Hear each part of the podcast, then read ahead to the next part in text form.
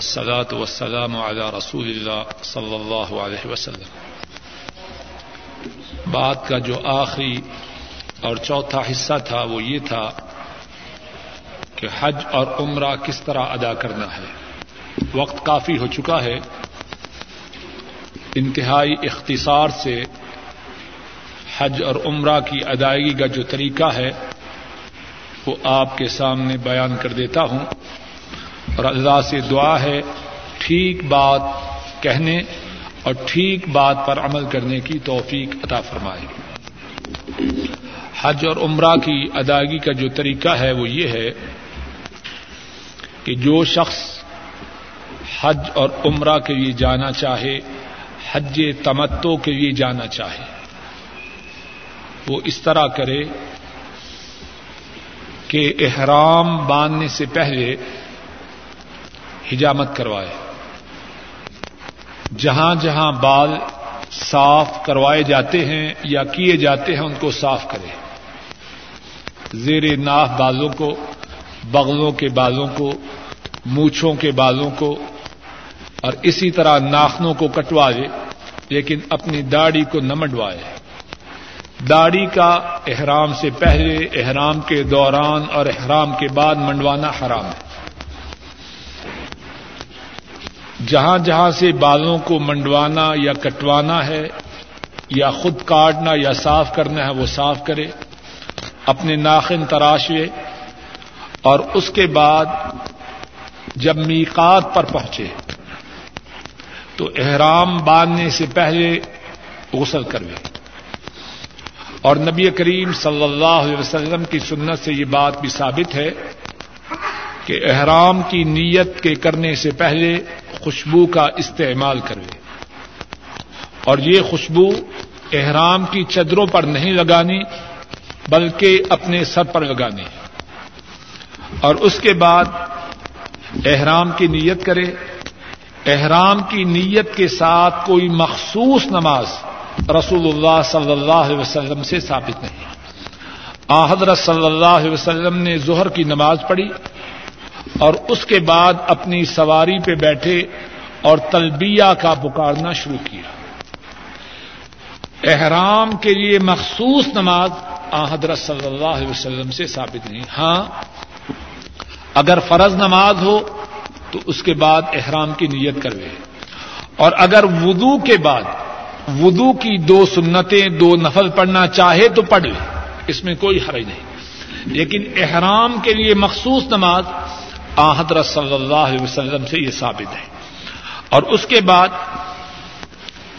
یہ کہے، لبیک عمرتن کہ اے اللہ، میں عمرہ کی نیت سے حاضر ہوا۔ اور اس کے بعد، لبیک اللہ لبیک لبیک، لا شریک لک لبیک، ان الحمد والنعمت لک والملک لا شریک لک، یہ پکارتا جائے اور کثرت سے پکارے۔ اور حدیث پاک میں ہے، اب وقت کے زیادہ ہونے کی وجہ سے میں احادیث شریفہ نہیں پڑھتا، بس خلاصہ بیان کرتے جاتا ہوں کہ جب مسلمان تلبیہ پکارتا ہے تو اس کی دائیں جانب وسلم مکہ مکرمہ میں داخل ہونے سے پہلے غسل کرتے ہیں۔ بیت اللہ میں پہنچ کر تلبیہ کو بند کرتے ہیں۔ حجر اسود پہ آئے بسم اللہ اللہ اکبر بسم اللہ اللہ اکبر کہے، حجر اسود کو اگر بوسا دے سکے تو بوسا دے۔ اگر بوسا نہ دے سکے، اپنے ہاتھ سے حجر اسود کو چھوئے اور اپنے ہاتھ کو چوم لے۔ اور اگر یہ بھی ممکن نہ ہو تو حجر اسود کو اشارہ کرے۔ اور اس کے بعد بیت اللہ کا طواف شروع کرے۔ اور جو بیت اللہ کا طواف ہے، ابتدائی طواف اس میں اپنے دائیں کندھے کو ننگا رکھے اور ابتدائی تین چکر دوڑ کے لگائے۔ چھوٹے چھوٹے قدم اور اپنے کندھوں کو ہلاتے ہوئے جائے۔ اور پھر جب رکنے یمانی پہ پہنچے تو پھر رکن یمانی کو چھوئے۔ رکن یمانی کو بوسا نہیں دینا۔ رکن یمانی کو چھوئے۔ اگر چھو سکے تو اچھا بسم اللہ اللہ اکبر کہے اور رکن یمانی کو چھوئے۔ اور اگر نہ چھو سکے تو گزر جائے اور پھر رکن یمانی سے لے کر حجر اسود تک آ حضرت صلی اللہ علیہ وسلم سے ثابت ہے کہ یہ دعا پڑی جائے، ربنا آتنا فی الدنیا حسنا وفی آخرت حسنا وقنا عذاب النار۔ اس کے علاوہ لوگوں نے سات چکروں کی الگ الگ دعائیں بنا رکھی ہیں۔ آ، حضرت صلی اللہ علیہ وسلم سے اس طرح کا کوئی طریقہ ثابت نہیں جو دعا اس نے اللہ سے کرنی ہے، وہ کرتا جائے۔ اللہ کے روبرو اپنی مشاکل کو پیش کرے، اپنی حاجات کو پیش کرے، اپنے لیے، اپنے ماں باپ کے لیے، اپنے بہن بھائیوں کے لیے، اپنے بیوی بچوں کے لیے دعائیں کرے۔ جو دعا کر سکے، عربی میں پشتوں میں، اردو میں، فارسی میں، جس زبان میں کرے۔ تین چکروں میں دوڑ دوڑ کے چکر لگانے چوتھے چکر میں دوڑنا نہیں۔ سات چکر پورے کرے۔ اور اگر شک پڑ جائے کہ میں نے سات لگائے ہیں یا چھ لگائے ہیں، تو چھ کو پکڑے۔ جو کم ہو، اس کو لے اور اپنے سات چکر پورے کرے۔ سات چکر پورے کرنے کے بعد مقام ابراہیم کی طرف آئے۔ اور اس کی زبان پر قرآن کریم کے یہ کلمات ہوں و تخدو میں مقام ابراہیم مسلح وہاں آ کے دو رقط پڑے اور ان دو رقطوں میں آ حضرت صلی اللہ علیہ وسلم نے سورہ الفاتحہ کے بعد سورہ کل یا الکافرون اور سورہ اخلاص پڑھی دو رقطے پڑھنے کے بعد اگر ممکن ہو تو حجر اسود کو آ کے بوسا دے یا چھوئے۔ اور پھر زمزم پیے، اس کے بعد صفا کی طرف چلا جائے۔ اور صفا کی طرف جاتے ہوئے قرآن کریم کی یہ عبار، قرآن کریم کا یہ حصہ پڑھتا جائے، ان صفا ول مروت منشا اور اس کے بعد صفا پہاڑی پر جب پہنچے، بیت اللہ کی طرف رخ کرے۔ اللہ کی حمد و ثنا کرے۔ لا الہ الا اللہ کہے۔ اللہ اکبر کہے اور وہ دعا پڑھے جو رسول کریم صلی اللہ علیہ وسلم نے صفا پہاڑی پہ آ کے پڑھی۔ لا الہ الا اللہ وحدہ لا شریک لا لہ الملک و لہ الحمد وهو على كل شيء قدیر۔ لا الہ الا اللہ وحدہ، انجز وعدہ ونصر عبدہ وحزم الاحزاب وحدہ۔ یہ دعا پڑھے اور پھر اللہ سے زیادہ سے زیادہ دعائیں کرے۔ آ، حضرت صلی اللہ علیہ وسلم نے صفا پہاڑی پر بہت لمبی دعا کی۔ دعا کرے، پھر وہی دعا پڑھے، لا الہ الا اللہ وحدہ۔ وہ دعا تین دفعہ پڑھنی ہے اور ان، اس دعا کے پڑھنے کے دوران اللہ سے زیادہ سے زیادہ دعائیں کرے کہ اس مقام پر رسول کریم صلی اللہ علیہ وسلم نے بہت دیر تک دعا کی۔ ہمارے بعض ساتھی جب صفا پہاڑی پہ آتے ہیں تو بچوں کی طرح بھاگ کے وہاں سے گزر جاتے ہیں، ایسا طریقہ درست نہیں۔ پھر صفا پہاڑی سے نیچے آئے۔ تو اب جہاں دو سبز ٹیوبے ہیں، دو سبز ٹیوبے ہیں، ان سبز ٹیوبوں کی ابتدا سے بھاگے اور وہاں تک بھاگے جہاں دوسری سبز ٹیوب ہے۔ اس کے بعد نہ بھاگے مروا پہاڑی پر آئے۔ اور مروا پہاڑی پر بھی وہی کچھ کرے جو صفا پہاڑی پہ کیا۔ خوب دعا کرے۔ آحدر صلی اللہ علیہ وسلم نے صفا پہاڑی پر بھی بڑی لمبی دعائیں کی۔ اس طرح سات چکر پورا کرے۔ اور ساتواں چکر وہ مروا پہاڑی پر ختم ہوگا۔ اس طرح عمرہ، اس کا احرام، طواف اور سائی پوری ہوئی۔ اب اس کے بعد ہجامت بنوانی۔ ہجامت بنوانے کے دو طریقے ہیں۔ یا تو اپنے سر کے بالوں کو منڈوائے اور ایسا کرنا افضل ہے۔ یا اپنے سارے سر کے بالوں کو کٹوائے۔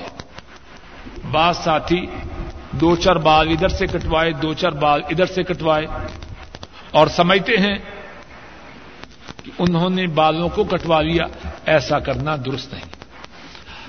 یا تو سارے سر کے بالوں کو منڈوائے، یا سارے سر کے بالوں کو کٹوائے۔ یہاں سے لے کر وہاں تک۔ اب جب اس نے سر کے بالوں کو کٹوایا یا سر کے بالوں کو منڈوایا تو اس کا عمرہ پورا ہو گیا۔ اب آٹھ تاریخ کو، آٹھ ذوالحجہ کو، جس کو کہ یوم الترویہ کہتا ہے، جہاں وہ موجود ہے وہیں سے احرام باندھے اور منا کی طرف نکل جائے۔ اس احرام کے باندھنے کے بعد آ حضرت صلی اللہ علیہ وسلم بیت اللہ میں نہ آئے۔ جہاں موجود ہے وہیں سے احرام باندھے اور منا کی طرف چلا جائے۔ منا میں مغرب ظہر اثر مغرب، عشاء اور فجر پانچ نمازیں پڑھنی ہیں۔ اور پانچوں نمازیں ان کے اوقات میں پڑھنی ہیں۔ اور پانچوں نمازیں اس طرح پڑھنی ہیں، ظہر کی دو رکھتے اثر کی دو رکھتے، مغرب کی تین رکھتے، عشاء کی دو رکھتے اور وطر، اور فجر کی دو سنتیں اور دو فجر۔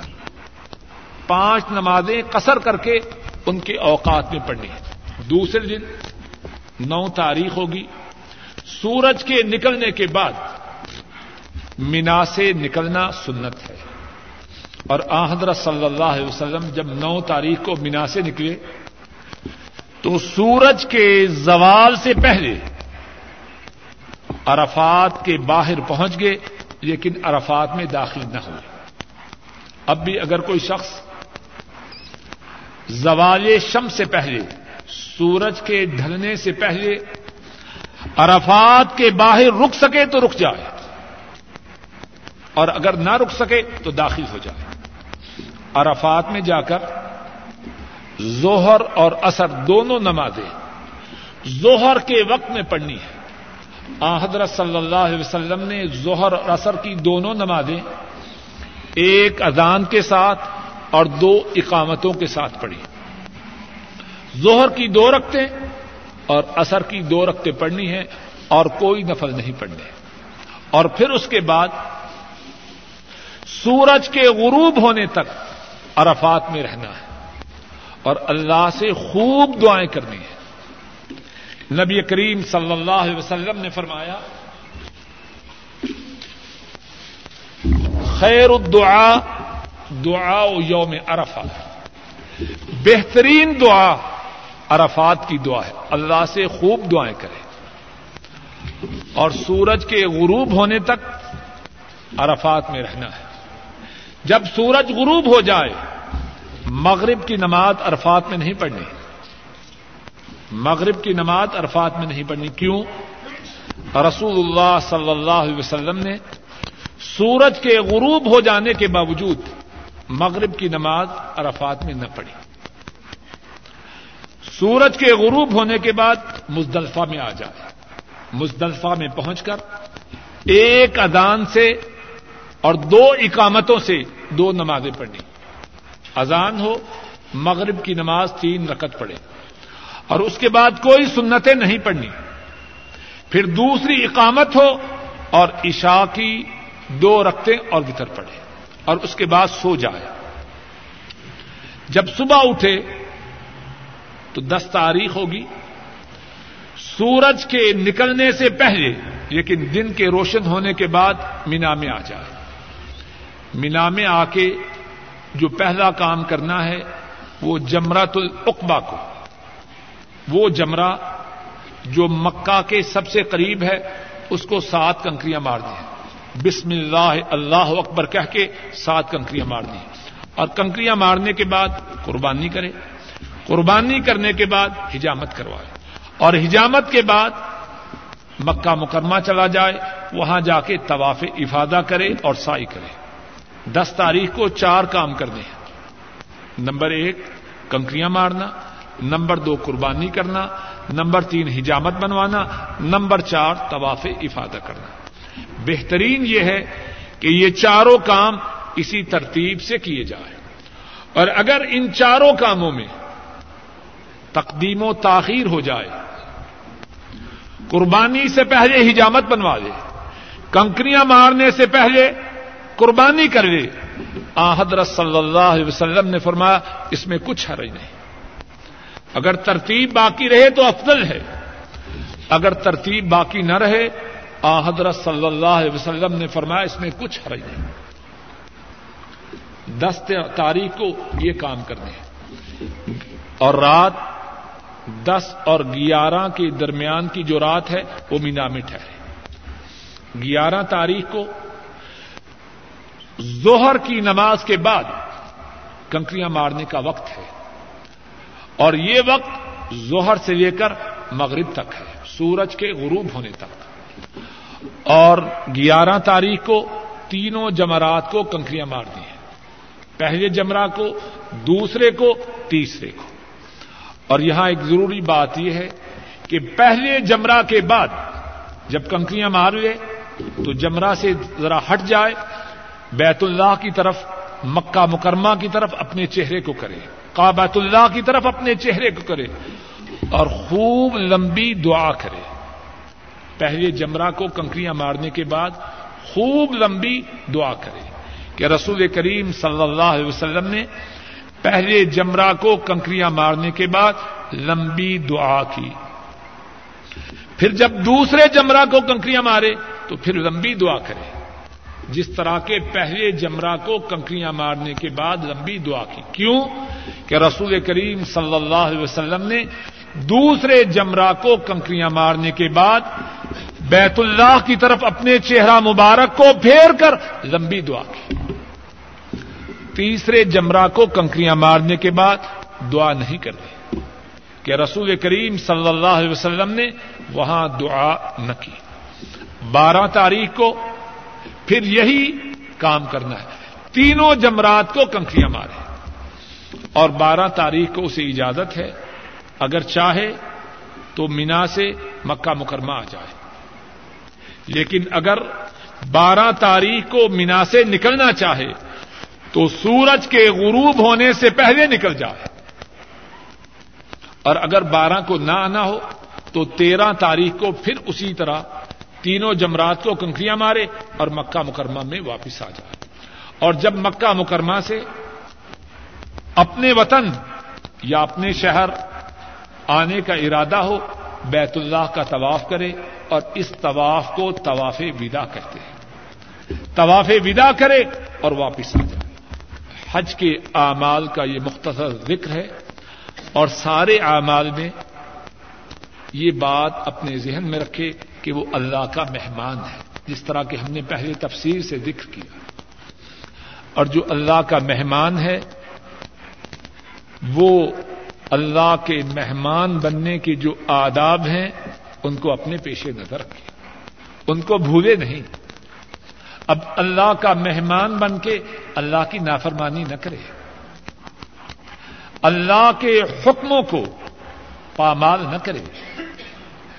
مہمان بننے کے جو آداب ہیں، ان کو اپنے پیش نظر رکھے۔ اور دوسری بات یہ ہے کہ اس کے لیے یہ وعدہ ہے کہ اللہ سے جو دعا کرے گا، اللہ اس کی دعا کو پورا کرے گا۔ تو خوب دعائیں کرے۔ اپنے لیے۔ اپنے ماں باپ کے لیے، اپنے بہن بھائیوں کے لیے، بیوی بچوں کے لیے اور تمام کائنات کے مظلوم مسلمانوں کے لیے۔ اور پھر اپنی دعاؤں میں سعودی عرب کی حکومت کو بھی یاد رکھے سعودی عرب کی حکومت نے بیت اللہ کی خدمت کے لیے اور مسجد نبوی کی خدمت کے لیے کتنی کوشش کی۔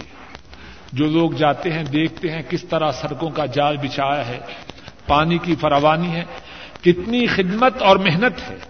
ان کے لیے بھی دعا کرے کہ اللہ تعالیٰ اپنے فضل و کرم سے سعودی حکومت کو بیت اللہ اور مسجد نبوی کی جو اس کی خدمات ہیں، ان کا بہترین اجر و ثواب عطا فرمائے اور ان کو اور زیادہ سے زیادہ خدمت کرنے کی توفیق عطا فرمائے۔ وآخر دعوانا ان الحمد للہ رب العالمين ایک سوال یہ ہے کہ نماز میں رقو کے وقت اور رقو سے سر اٹھانے کے وقت رف الیدین کا کیا حکم ہے؟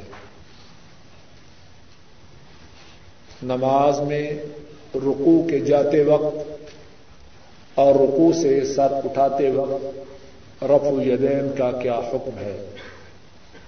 صحیح بخاری میں حدیث ہے حضرت عبداللہ ابن عمر رضی اللہ تعالی عنہما بیان کرتے ہیں رائے تو رسول اللہ صلی اللہ علیہ وسلم اذا قام في الصلاة رفع يدي حتى يكون حزب منكبيه وكان يفعل ذلك حين يكبر للركوع ويفعل ذلك إذا رفع رأسه من الركوع ويقول سمع الله لمن حمد ولا يفعل ذلك في السجود. عبد الله بن عمر رضي الله تعالى عنهما بیان کرتے ہیں، میں نے رسول کریم صلی اللہ علیہ وسلم کو دیکھا، آپ جب نماز میں کھڑے ہوتے اپنے دونوں ہاتھوں کو اپنے کندھوں تک اٹھاتے ہیں اس طرح۔ اپنے دونوں ہاتھوں کو اپنے دونوں کندھوں تک اٹھاتے، جب نماز کے لیے اللہ اکبر کہتے وکان یف ذلك حين يكبر للركوع۔ آپ جب رکوع کے لیے اللہ اکبر کہتے اس وقت بھی اپنے دونوں ہاتھوں کو اسی طرح اٹھاتے۔ ویف ذلك اذا رفع رأسه من الركوع آپ صلی اللہ علیہ وسلم جب رکوع سے اپنے سر مبارک کو اٹھاتے، تو پھر بھی آپ اسی طرح اپنے دونوں ہاتھوں کو کندھوں تک اٹھاتے۔ ویقول سمع اللہ لمن حمدہ اور آپ سمع اللہ لمن حمدہ فرماتے، ولا يفعل ذلك في السجود۔ آپ سیدہ میں سیدہ کی حالت میں رفع الیدین نہ کرتے۔ اب یہ حدیث صحیح بخاری میں ہے اور اس کے روایت کرنے والے حضرت عبداللہ ابن عمر رضی اللہ تعالی عنہما ہیں۔ اور وہ بیان کرتے ہیں کہ رسول کریم صلی اللہ علیہ وسلم تین مواقع پر رف الیدین کرتے ہیں۔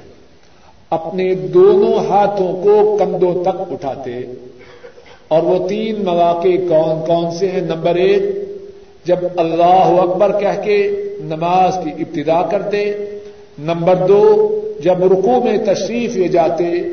اور نمبر تین، جب رکو سے اپنا سر مبارک اٹھاتے ایک اور حدیث میں ہے، حضرت ابو حمید الساعدی رضی اللہ تعالی عنہ وہ بیان کرتے ہیں، رسول کریم صلی اللہ علیہ وسلم کے دس صحابہ موجود تھے۔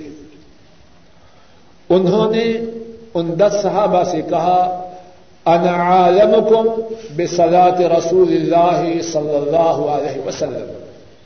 میں اللہ کے رسول صلی اللہ علیہ وسلم کی نماز کو تم تمام سے زیادہ جانتا ہوں۔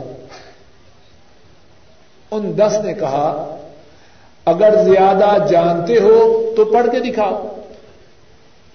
حضرت ابو حمید السائلی رضی اللہ تعالی عنہ انہوں نے ساری نماز تقبیر تحریمہ سے لے کر تسلیم تک، سلام پھیرنے تک پڑھ کے دکھا اور اس نماز میں انہوں نے جب نماز کی ابتدا کی رفو یدین کی۔ جب رکو میں جاتے، تب بھی رفو یدین کرتے۔ جب رکو سے سر کو اٹھاتے، تب بھی رفو یدین کرتے۔ جب نماز سے فارغ ہوئے تو دس کے دس صحابہ نے کہا قالو صدقت۔ انہوں نے کہا، اے ابو حمید، آپ نے اللہ کے رسول صلی اللہ علیہ وسلم کی نماز کا جو نقشہ کھینچا ہے، وہ درست۔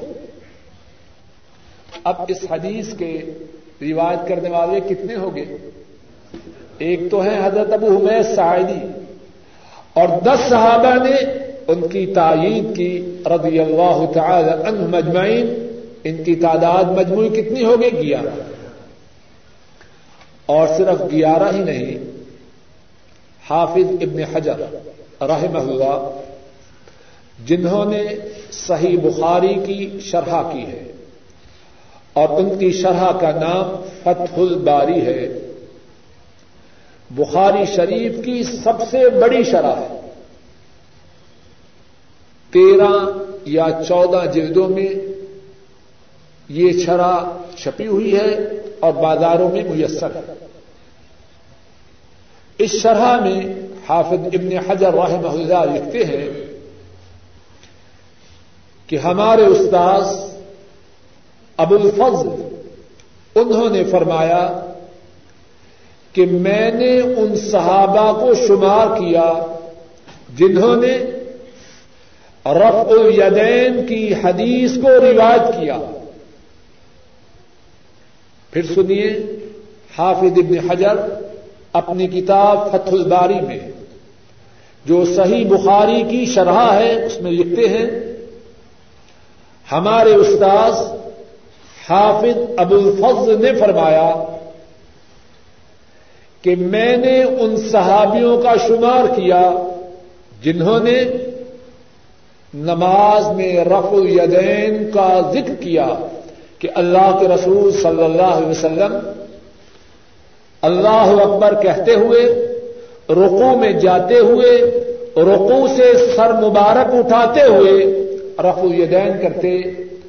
میں نے اس حدیث کے بیان کرنے والے صحابہ کو جمع کیا۔ تو ان کی تعداد پچاس آدمی بنے۔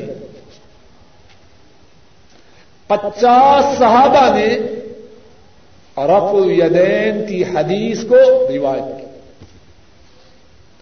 اور اس پر بھی بس نہیں، امام حاکم اور امام ابن مندہ فرماتے ہیں، وہ دس صحابہ جن کا نام لے کر اللہ کے رسول صلی اللہ علیہ وسلم نے انہیں جنت کی بشارت دی ہے۔ ان دس کے دس صحابہ نے یہ حدیث بیان کی ہے کہ رسول کریم صلی اللہ علیہ وسلم نماز شروع کرتے وقت رقو جاتے وقت اور رقو سے سر اٹھاتے وقت رف الیدین کرتے ہیں اب مسئلہ آپ کے سامنے ہے۔ اب جو نہ کرے، اس کے متعلق کیا حکم ہے؟ میرا جواب یہی تک ہے۔ رسول کریم صلی اللہ علیہ وسلم کی سنت ہے۔ بعض ساتھی یہ کہتے ہیں کہ رف الیدین تب تھی جبکہ لوگ بغلوں میں بت لے کے آتے تھے۔ سنا آپ نے کہ جی؟ اچھا جی۔ اب سوال یہ ہے کہ جب بغلوں میں بت ہو، تو جب پہلی دفعہ رف الیدین کی، تو بت باقی رہیں گے یا گر جائیں گے؟ کیوں خاتم صاحب؟ گر جائیں گے یا باقی رہیں گے؟ اگر گر جائیں گے تو دوبارہ رفو دین کی کیا ضرورت ہے؟ اور اگر نہیں گرے تو جو پہلی دفعہ گرنوں سے بچا سکتا ہے، وہ دوسری دفعہ ہی بچا سکتا ہے۔ بات بنتی رہے۔ دوسری بات یہ ہے، بتوں کے پوجنے والے کہاں تھے؟ مکہ میں۔ اور مکہ والے مسلمانوں کے ساتھ آ کے نماز پڑھتے تھے۔ وہ تو نماز پڑھنے سے روکتے تھے۔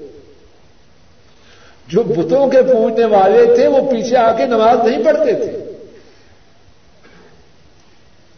رسول کریم سسم کی یہ سنت ہے۔ اللہ رب العزت اپنے فضل و کرم سے اس سنت پر عمل کرنا ہم سب کے لیے آسان ہے۔ کہ ایک شخص دس تو یہ سونا اپنی بچی کے لیے خریدے، کہ جب اس کی شادی ہوگی تو اس کو دوں گا۔ اب کیا اس پر زکات ہے کہ نہیں؟ جواب یہ ہے، جب تک بچی کو نہیں دیا جاتا، باپ کے پاس ہے، باپ کی ملکیت ہے، جب سالانہ حساب کا وقت آئے، اس کو اپنے مال و اسباب میں جمع کرے اور اس کی زکات ادا کرے۔ اور شیطان کے پیچھے لگ کے کوئی ہیرا سادی نہ کرے۔ جس اللہ نے دستورے سونا دیا ہے، اگر اس کا چالیسواں حصہ اللہ کی راہ میں دے گا تو اللہ اور دے گا۔ یہ دستورے کون سا وہ اپنے گھر سے لے کے آیا ہے؟ اللہ نے دیا ہے۔ اب جب اللہ کی راہ میں دے گا تو اور اضافہ ہوگا انشاءاللہ۔ کسی طرف سے داڑھی کو چھیڑا نہ جائے۔ اور یہ حکم ہے کن کا ذرا اونچی آواز سے جواب دیجیے رسول کریم صلی اللہ علیہ وسلم کا بات سمجھانے کے لیے آپ حکم دیں اپنے بیٹے کو۔ بیٹا جاؤ بکالا سے دودھ لاؤ۔ کریانہ کی دکان سے دودھ لے کے آؤ۔ حکم دے اب وہ کہے ٹھیک ہے، اگر لے آؤں تو اچھا ہے، نہ لاؤں تو پھر کیا؟ آپشن ہے۔ کون سی کمپلشن ہے؟ چاہے تو لے آؤں نہ چاہوں تو پھر کیا ہے؟ آپ کا ری ایکشن کیا ہوتا؟ آپ کا رد عمل کیا ہوگا مذاق کے لیے اللہ گواہ بات نہیں کہہ رہا۔ مثال سے بات کہتا ہوں، شاید کہ ہمارے دل میں بات اتر جائے۔ کیا آپ اور میں یہ نہ کہیں گے، اس بیٹے سے میں بیٹے کے بغیر ہوتا تو اچھا تھا۔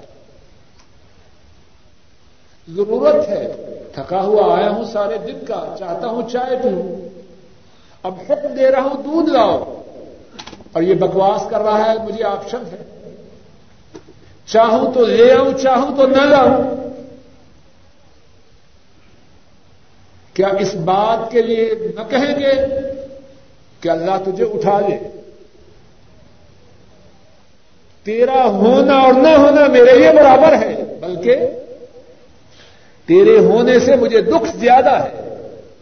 اگر نہ ہوتا پھر خود جا کے لے آتا۔ بات ایسے ہے کہ نہیں؟ جواب دیجیے اے انسان، عقل کر۔ تیری جو حیثیت تیرے بیٹے کے لیے ہے، مدینے والے کی حیثیت تیرے لیے اس سے زیادہ نہیں۔ تیرا حق جو بیٹے پر ہے، کیا اللہ کے نبی کا اتنا حق بھی تجھ پہ نہیں؟ وہ حکم دے اور تم کہے کہ آپ شد تو تو اپنے حکم کے مطابق یہ بات سننا گوارا نہ کرے کہ آرڈر دے اور بیٹا کہے کہ مجھے اختیار ہے مانوں نہ مانوں تو کس منہ سے کہتا ہے؟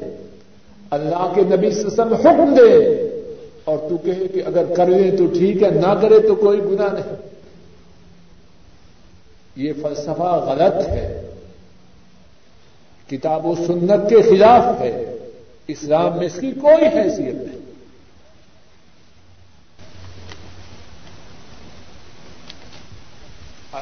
سوال تو کافی ہے لیکن ایک سوال کا جواب دے کے بات کو ختم کرتا ہوں۔ اور اگر اللہ نے چاہا تو آئندہ درس میں، اگر دے سکا تو آئندہ درس میں انشاءاللہ باقی سوالوں کا جواب دوں۔ سوال یہ ہے کہ کسی آدمی کو قرض دیا، اس نے تین چار سال بعد وہ قرض واپس کیا۔ اب کیا ہر سال اس قرض کی رقم کی زکات دیتا رہے یا نہ دے جواب یہ ہے، جس کو قرض دیا جائے، اس کی دو صورتیں ہیں۔ ایک صورت یہ ہے کہ یقین ہے کہ قرض واپس ملے گا۔ دوسری صورت یہ ہے کہ قرض تو دیا ہے، اب دے کے بھول جاؤ۔ واپس ملنے کی کوئی توقع نہیں۔ دونوں صورتوں کا حکم الگ الگ ہے۔ اگر قرض دیا ہے، ہزار۔ کی ادائیگی میں کوتاہی اور غفلت اور سستی نہ کرے۔ اور وہ باتیں جو آپ نے حج میں نہ کی ہوں، جن کو چھوڑا ہو ان کو اپنی طرف سے نہ کرے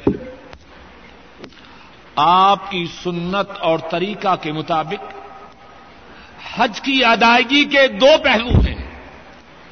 جو آپ نے کیا یا کرنے کا حکم دیا یا امت کو کرنے کی ترغیب دی۔ کوشش کرے کہ وہ کام کرے، ان کو چھوڑے نہیں۔ اور آپ کی سنت کے مطابق۔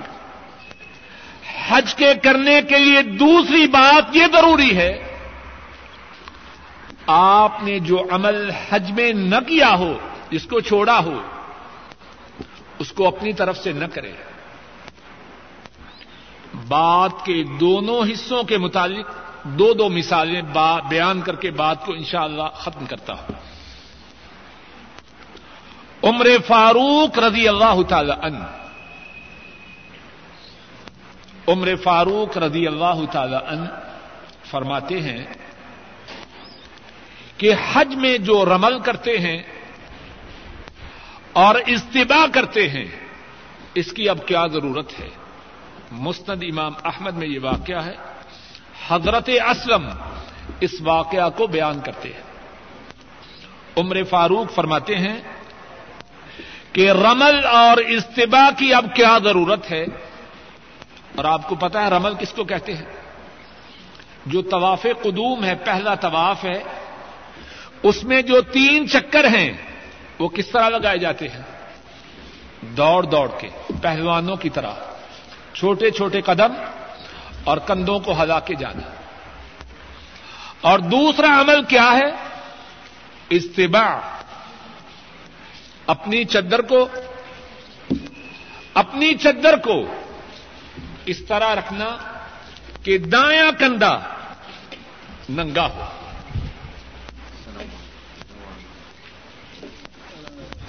اپنی چدر کو اس طرح رکھنا کہ دایا کندھا ننگا ہو۔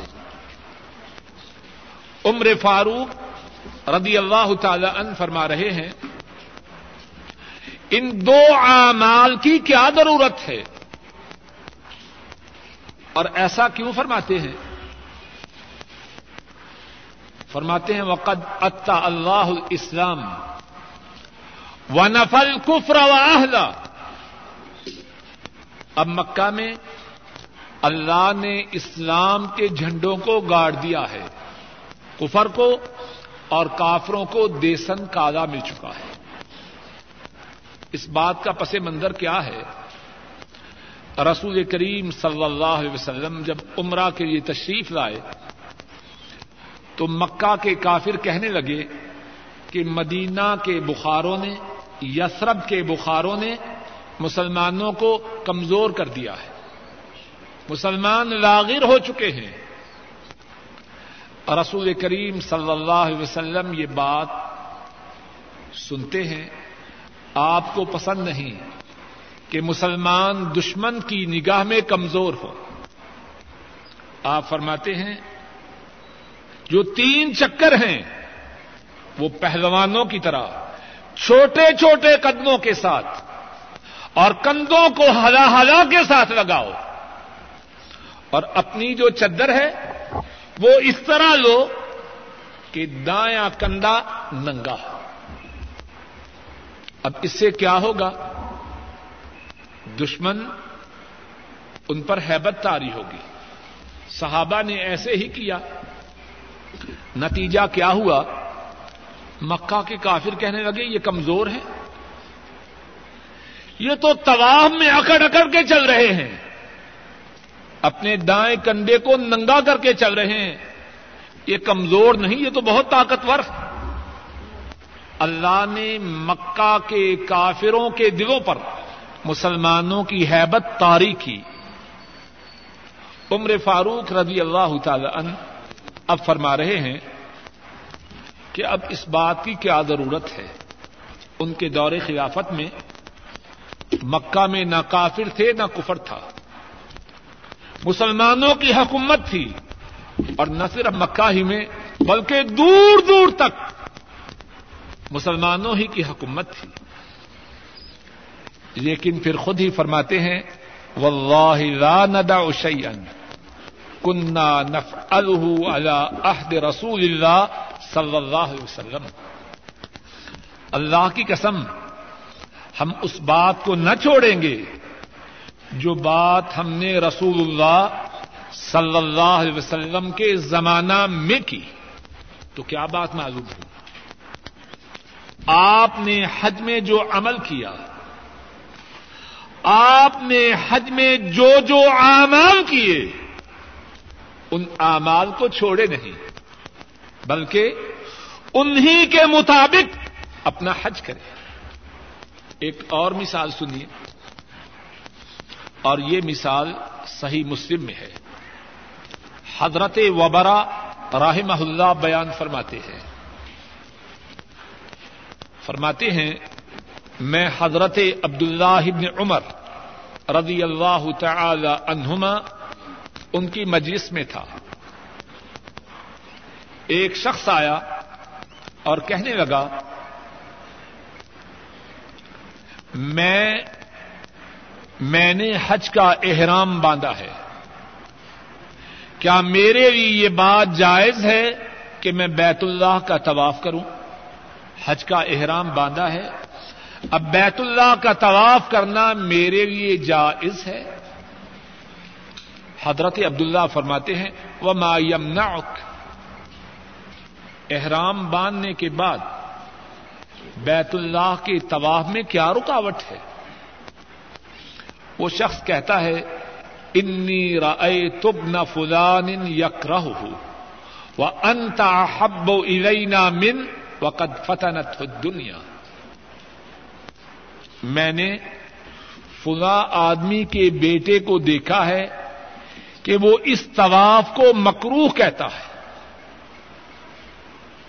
اور آپ ہمیں اس سے زیادہ پیارے ہیں اور اس کو دنیا نے فتنے میں ڈال دیا ہے۔ عبداللہ ابن عمر کیا جواب دیتے ہیں؟ ذرا توجہ سے سنیے۔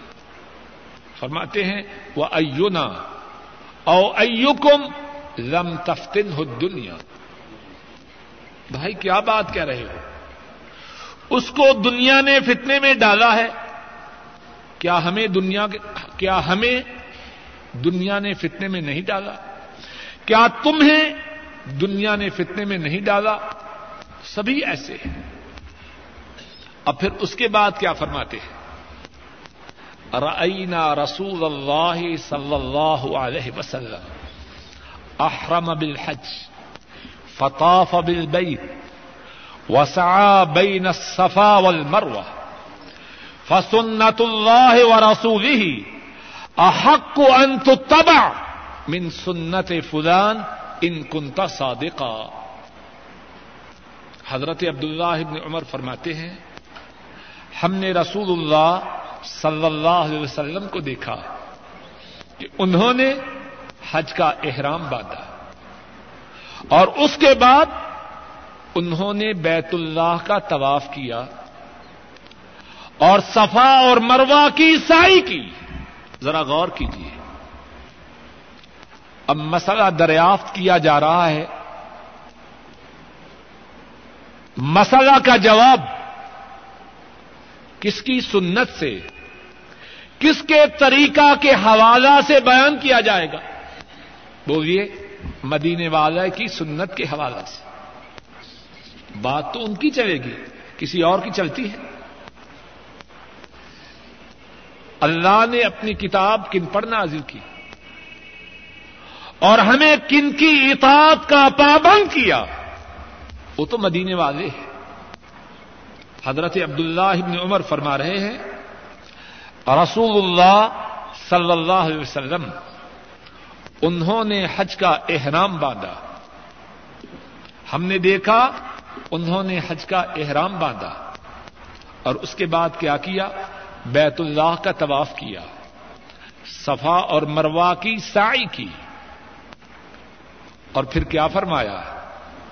اگر تو اپنے ایمان کے دعوی میں، اگر تو اپنے ایمان کے دعوی میں سچا ہے، تو تو پیروی کس کی کرے گا؟ تو اتباع کس کی کرے گا؟ بات کس کی مانے گا؟ اگر تو ایمان کے دعوی میں سچا ہے تو تو بات مانے گا یا اللہ کی یا اللہ کے رسول صلی اللہ علیہ وسلم کی۔ حج کی قبولیت کے لیے دوسری شرط کیا ہے؟ جو اعمال رسول اللہ صلی اللہ علیہ وسلم نے حج میں کیے یا جن اعمال کے کرنے کے لیے اپنی امت کو فرمایا، ان اعمال کو نہ چھوڑے۔ اور جو اعمال آپ نے نہ کیے ہوں، وہ اعمال نہ کرے۔ اور اس بارے میں بھی دو مثالیں سن لیجیے امام احمد رحمہ اللہ بیان کرتے ہیں۔ حضرت عبداللہ ابن عباس رضی اللہ تعالی عنہما، وہ اس روایت کے راوی ہیں، فرماتے ہیں، میں اور امیر معاویہ رضی اللہ تعالی عنہ دونوں بیت اللہ کے طواف کے لیے آئے۔ حضرت معاویہ نے جب طواف کیا تو انہوں نے بیت اللہ کے چاروں کناروں کو چھوا۔ بیت اللہ کے کتنے کنارے ہیں؟ دیکھا آپ نے بیت اللہ کے نہیں۔ کتنے کنارے ہیں؟ چار۔ ایک حجر اسود والا ایک رکن یمانی والا اور دوسرے کنارے دو۔ حضرت معاویہ نے چاروں کناروں کو چھوا۔ عبداللہ ابن عباس رضی اللہ تعالی عنہما وہ ان سے کہتے ہیں، لما تستلم حاضین الرکنین ولم يستلمهما رسول اللہ صلی اللہ علیہ وسلم؟ اے معاویہ، تو نے بیت اللہ کے ان دو کناروں کو کیوں چھوا ہے؟ جن کو اللہ کے رسول صلی اللہ علیہ وسلم نے نہ چھوا۔ آپ نے کس کس کنارے کو چھوا؟ حجر اسود کو اور رکن یمانی کو۔ عبداللہ ابن عباس فرما رہے ہیں، جن دو کناروں کو مدینے والے نے نہیں چھوا، تو ان دو کناروں کو کیوں چھو رہا ہے؟ کچھ بات سمجھ میں آ رہی ہے کہ نہیں؟ حضرت معاویہ جواب میں فرماتے ہیں لئی سا شعی ام حاضل بیت محجورا یہ گھر مبارک ہے۔ اس گھر کے کسی حصہ کو چھوڑا نہ جائے گا۔ ابن عباس تو کیسی بات کہہ رہا؟ ہے یہ سارا گھر مبارک ہے۔ حجر اسود بھی مبارک ہے، رکن یمانی بھی مبارک ہے، اور یہ دو کنارے بھی مبارک۔ ان کو اگر میں نے چھوا تو کیا ہوا؟ عبداللہ ابن عباس رضی اللہ تعالی عنہما جواب میں کیا فرماتے ہیں؟ اللہ نے قرآن کریم میں فرمایا ہے، لقد كان لكم في رسول اللہ اسوت حسنہ۔ اے مسلمانوں، تمہارے لیے بہترین نمونہ وہ کیا ہے؟ اللہ نے مسلمانوں کو بہترین نمونہ عطا فرمایا یا ویسے ہی چھوڑا؟ بولیے، بہترین نمونہ دیا یا نہ دیا؟ دیا۔ اور وہ نمونہ کس کا ہے؟ وہ نمونہ مدینے والے کا ہے۔ حضرت عبداللہ ابن عباس فرماتے ہیں، اللہ نے فرمایا، بے شک تمہارے لیے رسول اللہ صلی اللہ علیہ وسلم ان میں بہترین نمونہ ہے۔ ان کی بات کا کیا مقصد؟ انہوں نے چار کناروں کو چھوا یا دو کو؟ انہوں نے دو کناروں کو چھوا۔ تو دو کناروں کو چھونا ٹھیک ہے یا چار کناروں کو؟ حضرت عبداللہ ابن عباس فوراً فرماتے ہیں، صدقت یبن عباس۔ اے عباس کے بیٹے، تو نے درست کہا، تو نے سچ کہا۔ میں نے غلطی کی۔ تو حج کے اعمال میں اس بات کا انتہائی اہتمام کرنا چاہیے۔ کوئی ایسا عمل نہ کرے جو رسول کریم صلی اللہ علیہ وسلم نے نہ کیا اور خصوصاً ہم جو ہندوستانی اور پاکستانی ہیں، ہم نے اپنی طرف سے بڑی باتیں حج میں داخل کر لی ہیں۔ ہر روز بیت اللہ سے نکل رہا ہے سیدھے قدم اب جب آخری دن ہے، الٹے قدم جا رہا ہے۔ اور این ممکن ہے گر جائے۔ اگر روکا جائے تو کیا کہتا ہے؟ میرے دل میں بیت اللہ کی بڑی عزت ہے۔ اے ظالم، غور کر۔ کیا تیرے دل میں رسول اللہ صلی اللہ علیہ وسلم سے زیادہ بیت اللہ کی محبت اور عظمت ہے۔ کسی کے دل میں بیت اللہ کی عظمت و محبت اس سے زیادہ ہے جو مدینے والے کے دل میں تھی۔ بولیے، اگر کوئی ایسا کہے تو جھوٹا ہے۔ اور کتنے پاکستانی اور ہندوستانی ہیں، بیت اللہ کے ہر حصے کو چھو رہے۔ اور اگر روکا جائے تو کہتے ہیں یہ وہابی ہیں انہیں بیت اللہ کی کوئی انہیں بیت اللہ سے کوئی محبت ہے۔ بات یہ نہیں۔ بیت اللہ کو کہاں سے چھونا ہے؟ جہاں سے مدینے والے نے چھوا۔ جہاں انہوں نے نہیں چھوا۔ میں اور آپ کون ہیں جو اس جگہ کو چھوئے؟ انہوں نے دین کو پورا اور مکمل چھوڑا یا ناقص چھوڑا؟ دین کو مکمل اور پورا چھوڑا۔ کسی کو اس بات کی اجازت نہیں۔ اپنی مرضی سے دین میں ایسی بات داخل کرے جو مدینے والے نے نہیں بتلا۔ اور ایک اور مثال سنیے، اور اسی مثال پر انشاءاللہ اللہ بات کو ختم کرتا ہوں۔ امام ابن عیینہ رحمہ اللہ بیان کرتے ہیں۔ ایک شخص حضرت امام مالک رحمہ اللہ ان کے پاس آتا ہے اور عرض کرتا ہے، اے حضرت، میں نے حج کا احرام، میں نے احرام باندھنا ہے۔ میں نے احرام باندھنا ہے۔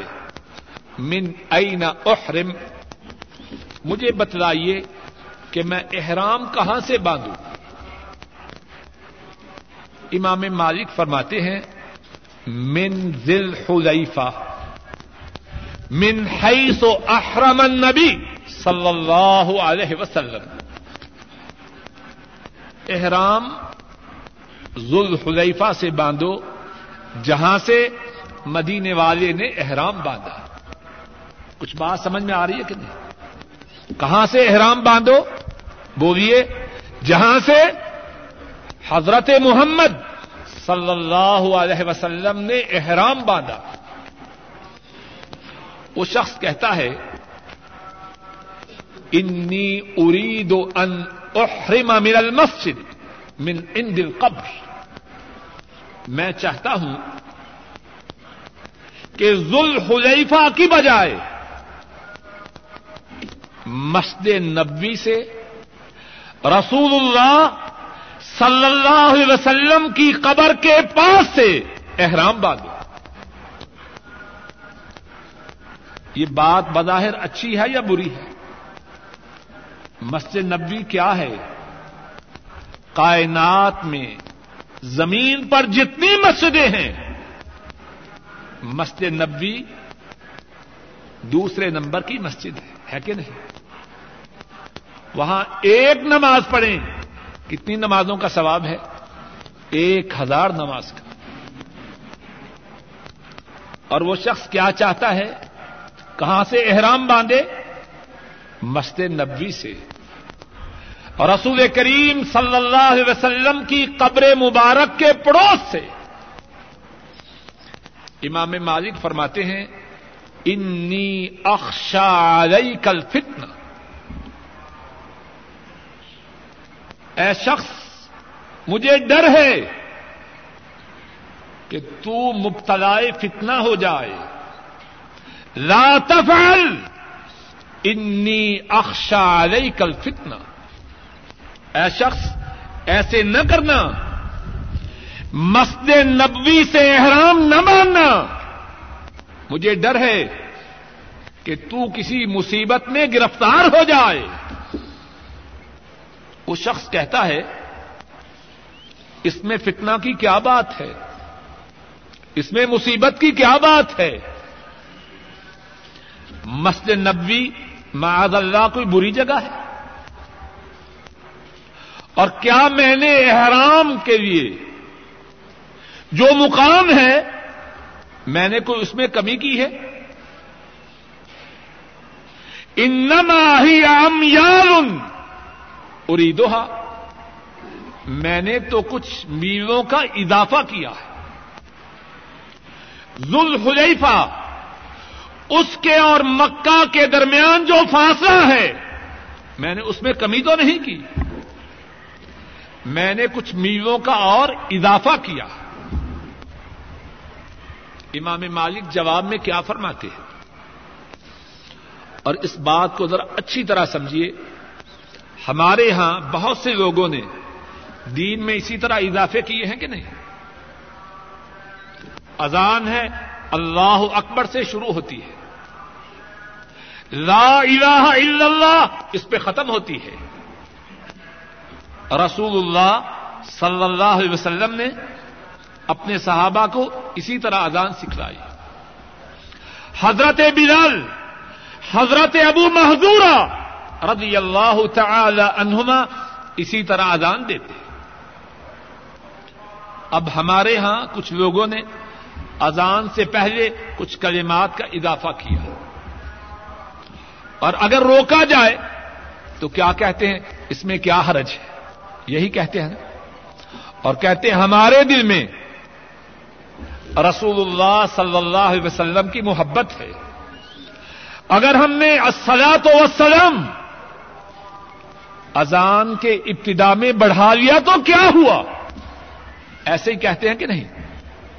امام مالک راہ محلہ کیا بیان فرما رہے ہیں؟ فرما رہے ہیں ذل حلیفہ کی بجائے مسجد نبوی سے احرام نہ باندھنا مجھے ڈر ہے، اس عمل کی وجہ سے تو کسی مصیبت میں مبتلا ہو جائے۔ اس شخص کی سمجھ میں بات نہیں آ رہی۔ کہہ رہا اس میں کیا بات ہے؟ میں چند میل کا اضافہ کرنا چاہتا ہوں۔ امام مالک فرماتے ہیں، سمجھ، اور آپ بھی سمجھیے۔ فرماتے ہیں وہ ایو فتنا تن اشد۔ من انترا ان کا سبق تیرا قد قصر انہا ان نبی صلی اللہ علیہ وسلم۔ فرماتے ہیں، اس سے بڑی مصیبت کی اور کیا بات ہوگی؟ کہ تو اپنے خیال میں کوئی ایسی نیکی کرے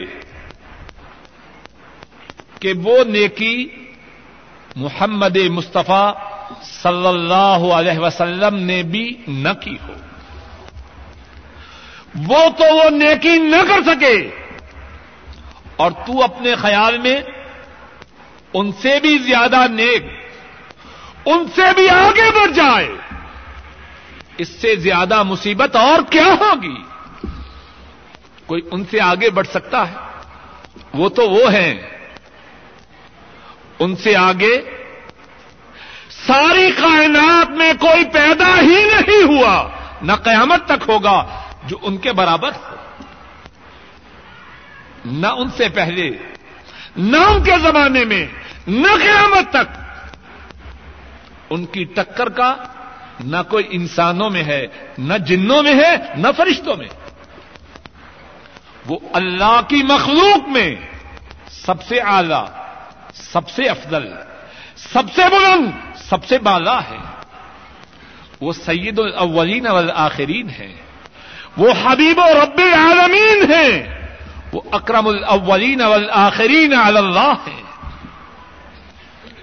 جو ان سے آگے بڑھے، اس ظالم کی بدبختی میں کیا شک و شبہ ہو سکتا ہے؟ امام مالک فرما رہے ہیں، اس سے بڑا فتنہ، اس سے بڑی مصیبت کیا ہوگی کہ تیرے دل میں یہ خیال آئے۔ کہ تو نیک عمل کے کرنے میں مدینے والے سے آگے بڑھا ہے۔ اور پھر فرماتے ہیں، قرآن کریم میں میں نے اللہ کا یہ فرمان سنا ہے فل یحذر الذین یخالفون عن امر ان تصیبہم فتنہ او یصیبہم عذاب علیم جو لوگ رسول اللہ صلی اللہ علیہ وسلم کی مخالفت کرتے ہیں۔ ان کی بات کو نہیں مانتے۔ ان کی اتباع نہیں کرتے۔ وہ اس بات سے ڈر جائیں کہ ان کے، ان پر کوئی مصیبت آ جائے یا ان کو اللہ کی طرف سے دردناک عذاب پہنچے۔ حج کی قبولیت کے لیے۔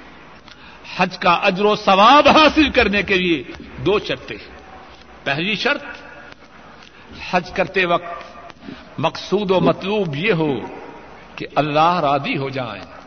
اور دوسری شرط یہ ہے، اس طریقہ پر حج کو ادا کرے جس طریقہ کے مطابق رسول کریم صلی اللہ علیہ وسلم نے حج کیا۔